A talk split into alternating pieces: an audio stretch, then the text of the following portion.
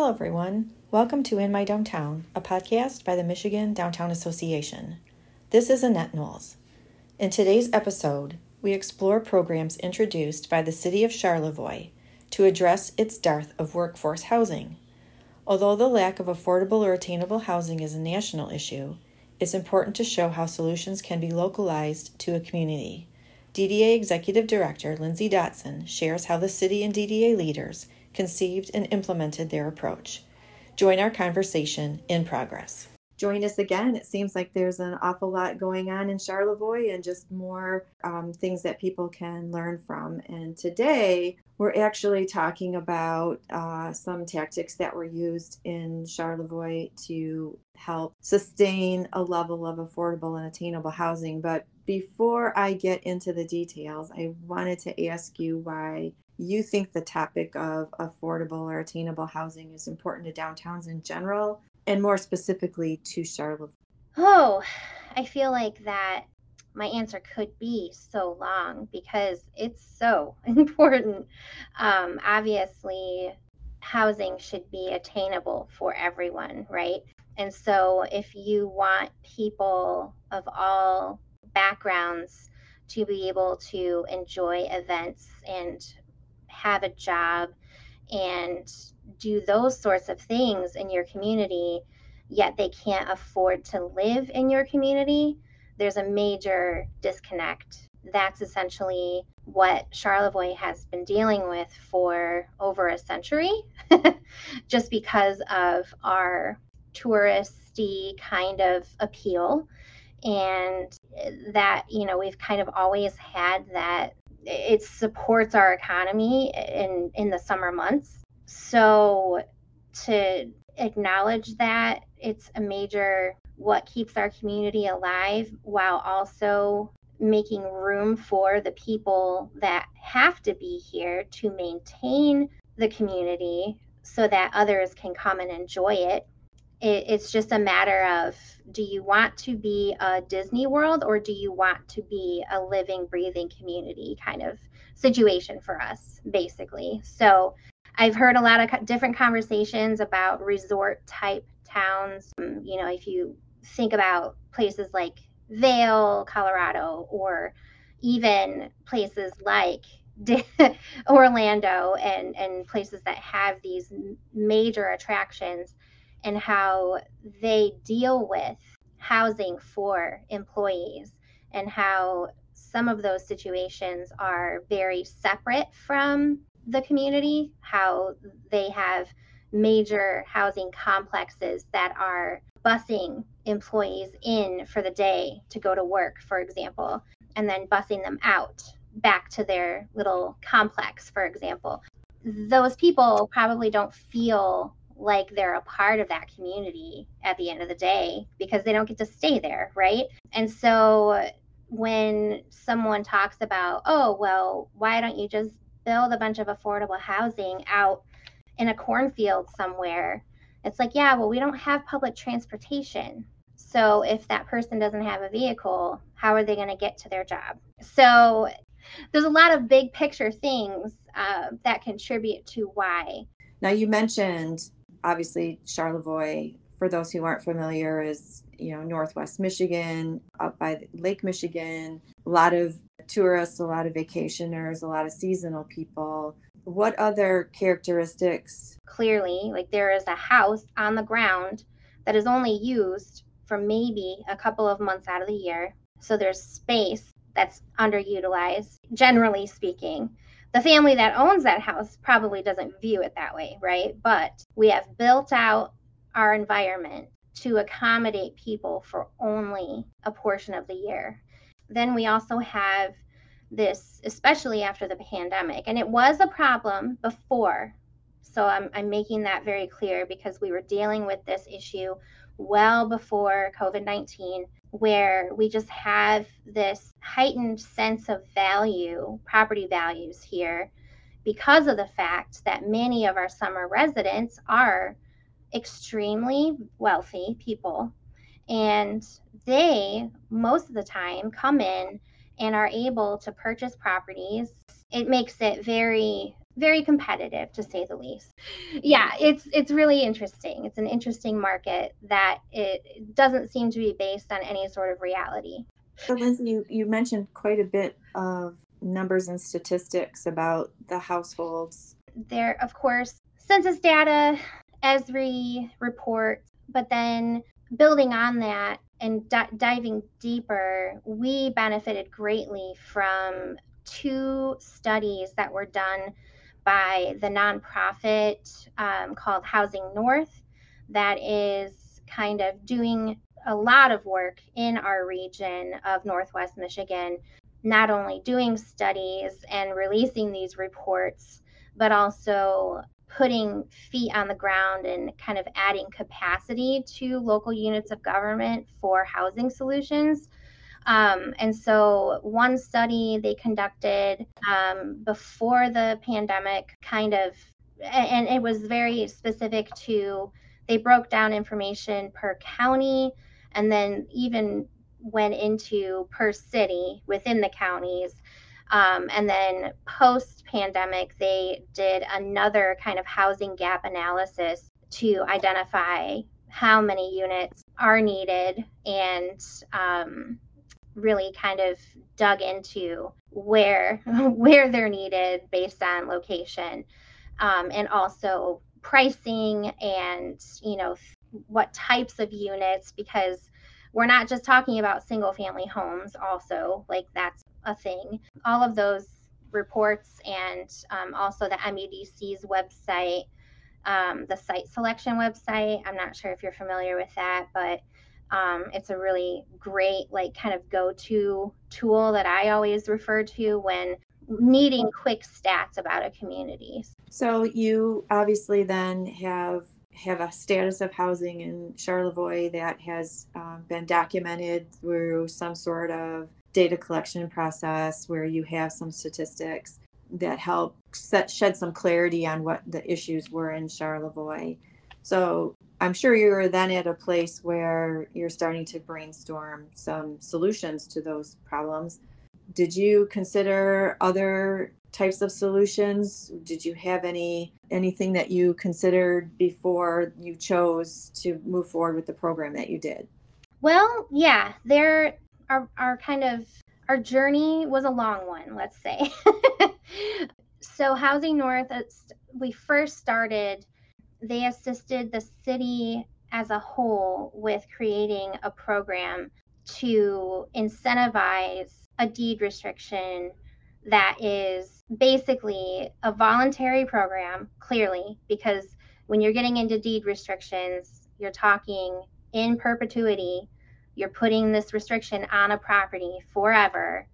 And the person who's going to do this is a willing participant, right? You're never going to force that on a property. They create they went through the process of creating that mechanism, tested it out on a couple of different projects that were happening in the residential neighborhoods. There have been some deed restrictions that were quote unquote donated to the city. So it's it's been interesting and, and that whole program was kind of modeled after one that was created in Vail, Colorado, that I mentioned earlier. And the whole idea for our deed restriction program, since our seasonal aspect of the community is one of the most damaging when it comes to the availability of housing inventory and the affordability is that our deed restriction requires that the person occupying the home doesn't have to be the owner must be there 10 out of 12 months out of the year acknowledging that sometimes people travel or whatever that basically if it's a renter or the an owner occupied unit that that person is the only person living there or family or whatever. And so that that program was created uh, and then funds there's a fund that was created in our um, county-wide uh, community foundation that is essentially always raising like we're always raising funds for that kind of bucket of money to be a resource for any of these deed restriction projects that may or may not come to fruition. Then, at the same time, our downtown development authority was kind of still thinking, okay, we understand that our downtown businesses have been struggling to find adequate number of help forever. This has always been a problem here. People can't find enough workers to fill the positions they need to fill to not even grow, just maintain the level of business that they're getting, especially, and we, we all dealt with this, right? When the pandemic happened, especially when it came to up north communities, we started to see more people coming to visit because people felt comfortable coming up north because it's less populated, right? So we got busier and our our businesses then couldn't keep up with the demand because we didn't have as much help right? These types of decisions that that they're being forced to make are hard ones. And we're sitting back thinking what are we going to do? This is not something that can be maintained and something has to be done and something has to be done now. You know our our overarching goal of creating a viable year-round downtown used to look like let's throw some events in the winter. Let's tell people that we have businesses that are open year round but clearly it it got more serious. And so um at first it was also intimidating to think about okay what can the dda do about housing? Because that's a big topic. And the only other example of ddas doing something about housing that i had ever heard of in my time in in the field were upper like basically like vacant upper floor type rental rehab incentives that mm-hmm. that exist all over the country.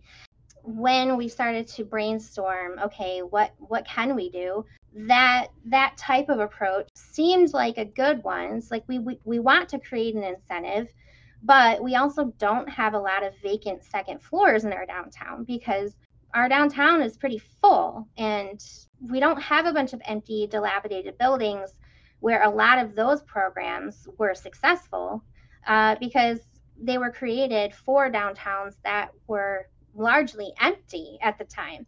That didn't really work. We couldn't take a program like that and rip it off and duplicate it. So we just we had to really kind of get creative with how we were looking at what to incentivize essentially and started to look at our downtown in a different way by identifying sites that were underutilized in ways that are atypical. For example, if it's just a single story building, can it be more than that?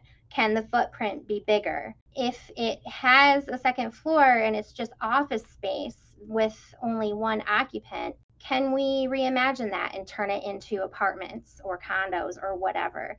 Once we started to identify the fact that we do have opportunities that look like that, we basically worked with the MEDC and Housing North, and we developed a brand new program, um, which is essentially a housing incentive, but it's also tied to the deed restriction to ensure that where our money goes is creating a new housing unit in the downtown that will be occupied year round by either a renter or the owner. We don't want it to be a vacation rental, but also we, we want that year round activity because we all know that the impacts of a couple living in the downtown, we've all seen in the downtown world anyway, we've we've all seen those studies where a, a couple living in the downtown each each apartment can be about $40,000 worth of economic activity added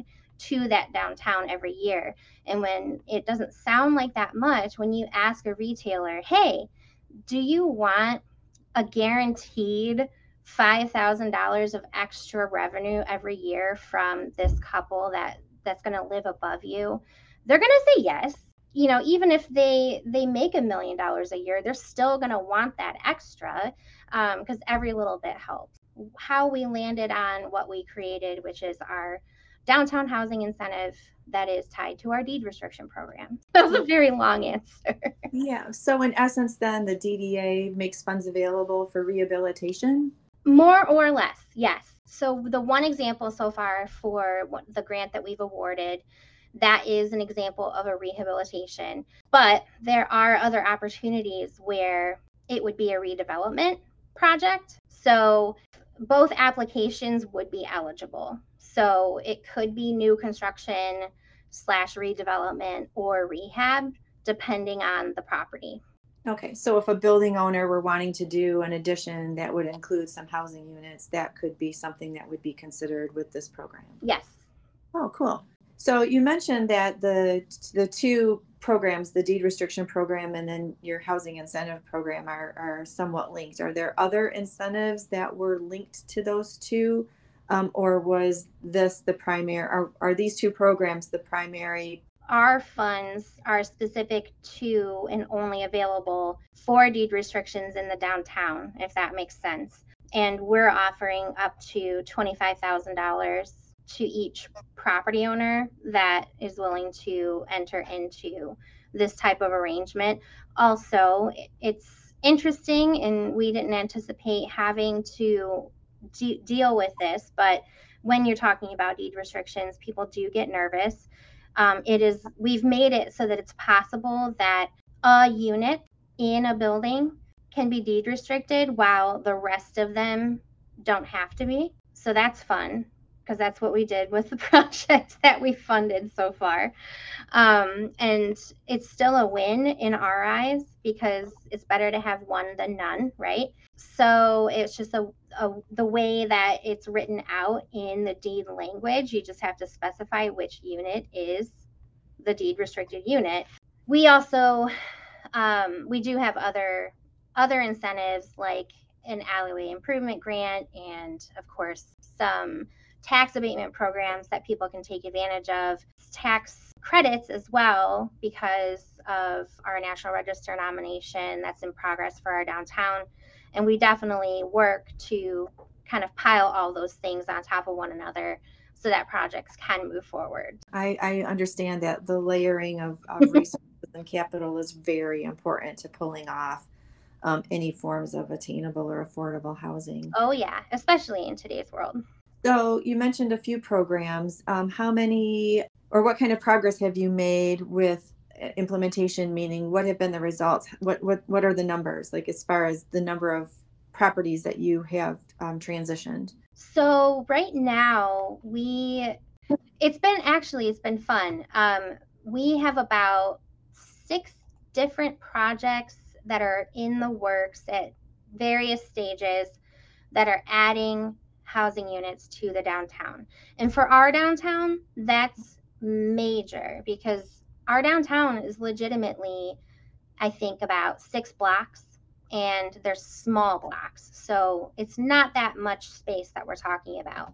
And each project is adding between two to three apartments each. So again, not huge sounding, but to us, it's major progress because we haven't seen this type of progress or really much movement like this in so long in Charlevoix. So, um, but of those projects that are happening, only one of them has been awarded our housing incentive programs uh, grant so far. And thankfully, the other ones are happening without it, which is a really positive thing in my opinion. Um, so the project that we awarded our grant to um, is is a really fun one because it's so multifaceted. But it was a building that they they purchased from a gentleman who had had it for years. Um, he's elderly, so his family um, was selling it, and they they just wanted to have an old building in Charlevoix and really have done the project um, the right way in all ways that you can um, with restoring the facade and um, just bringing a beautiful historic facade back to its original glory, but also um, converted the the second floor which had been a studio essentially. And and this is a massive building because it's above two storefronts. That whole second floor was essentially unused before. Um, so there's going to be three condos up there. And then our deed restriction program and grant actually um, changed the outlook of that project because it encouraged them to add two additional apartments that are going to be in the lower level of the building. And so it added two more units that weren't planned before I got to them and bugged him incessantly. and um, and so those those units are the ones that are going to be deed restricted and they're going to be garden level, quote unquote. But um, that's it's a huge win in many ways and uh, an awesome project. So can't wait for those to hit the market because I'm sure they'll be full in an instant. So, Lindsey, you mentioned I'll call it a lack of inventory, meaning you just don't have a lot of property available that could be converted. But did you encounter any other challenges or resistance in the community at all? The main challenge, or I guess resistance, is just the affiliation with the deed restriction and and that came from even members of my board. They you know there are some that are like no one's going to take advantage of this because that's asking too much. And essentially some are willing. We know that this is a very big ask. That's why the way we set up the funding to you know go along with it is pretty good as far as what you're getting in return. Um, it's aggressive because we understand that we're asking for a lot with the deed restriction on the property. Um, and there are some willing participants, and that's been demonstrated with the one that we've already awarded. And I mean, that deed restriction has been filed with the county, like it's a done deal. There might be some who aren't willing to participate because of that like scary aspect of it. But, and so it's a tool that not everyone will love, but it's still a tool and it will be effective for very specific projects. And I think the the way that we address that challenge is the flexibility of only restricting a certain number of units versus the entire property that definitely kind of makes it less intimidating. Um, there's a perception that it lowers the value, the resale value of the property, because, but again, that's only perceived. You know, time will tell if if that is reality.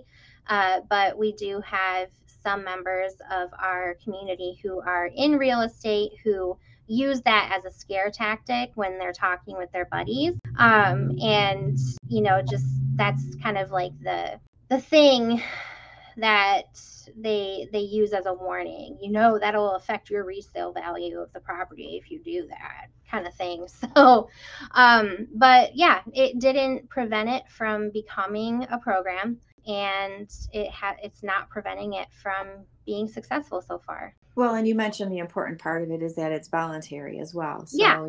you're not requiring anyone to participate, but uh, hopefully the guinea pig in this for your for your implementation will see and you realize some good results from that and be able to use that as a case study to show other property owners how beneficial this program is to Charlevoix. Right. Did you have any other partners in this process other than Housing North helping you with um, facilitating the program development?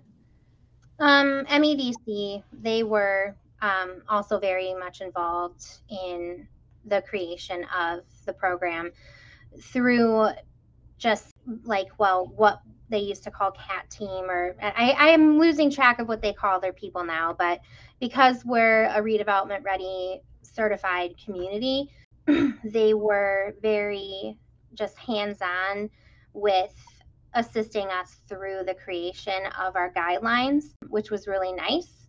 And this was also during the pandemic, so we were all meeting virtually at this at this time. So I think that allowed them to be more involved because they weren't having to be on the road to come to meetings kind of thing. So the timing of it may have worked in our favor. But they were very helpful. And of course, our city attorney and their legal team were very, very involved as well to make sure we were doing everything the way we're supposed to. Well, those are really great answers, Lindsey. Before we conclude the podcast, uh, can you talk about any of the other projects that you have going on that are related to housing? Yes. Um, so, part of the, you know, I've mentioned that there are a few private projects, redevelopment projects that are happening in our downtown thanks to some of our efforts. And the other thing that is happening or in the works right now um, is largely thanks to our status of being redevelopment ready certified through the MEDC. We've been working on, um, we have a building that the city owns that's actually in the downtown right next to City Hall where the Chamber of Commerce and um, Visit Charlevoix are located. And they it, it, was built as a post office, but um, is a rather simple one story structure. And um, right now we have Smith Group as consultants working with us here to essentially reimagine what could exist in that space and go up as much as we can and perhaps expand the footprint a little bit to accommodate as much housing um, on that parcel as possible um, in addition to you know keeping that that current use um, in the space and potentially adding some public amenities that are needed as well like another public restroom and things like that. So we're obviously still in the like dreaming phase of that um, as as i talk right now. Uh, but the fact that the you know the city's even getting creative with looking at our resources and how we can get into uh, putting our money where our mouths are is is really exciting. And you know we acknowledge that we don't have necessarily have the money to do the redevelopment project whenever we get to a consensus of what that would look like but um, hopefully we can leverage some you know some of our resources as a great partnership with a private investor so that something that wouldn't be possible without our partnership can move forward in that space so so yeah that that's our one of our next big things that we'll be working on this coming year as far as just generating consensus around the plan and then um, working with the redevelopment services team to yeah, hopefully bring in a partner to help us make it move or help us move it forward. Because, like I mentioned before, even though there may be a few units added to each of these projects, it will be a substantial improvement for our downtown and the size that we're working with. Yeah, you're really right on point when you mentioned that you know it's going to take small steps and very incremental progress to help solve the housing issues that are prevalent, not just in Michigan, obviously, but throughout the whole country. Um, and I have to applaud Charlevoix for taking such a broad based approach in solving it uh, so that it's not just one aspiration or goal. You're, it seems like you're distributing your energies into different various programs and it's not going to be one size fits all for charlevoix or for anyone in, for any community for that matter. Uh, lindsey thank you so much for your time and sharing your story about um, your efforts to improve the supply of affordable and attainable housing in charlevoix and i really look forward to hearing more about your progress as time goes by. Yeah thank you so much for inviting me. It was a pleasure. Thanks to have you on the show again. You've been listening to In MI Downtown, a podcast by the Michigan Downtown Association. Thanks to Lindsey Dotson for her guest appearance yet again, and thank you for tuning in.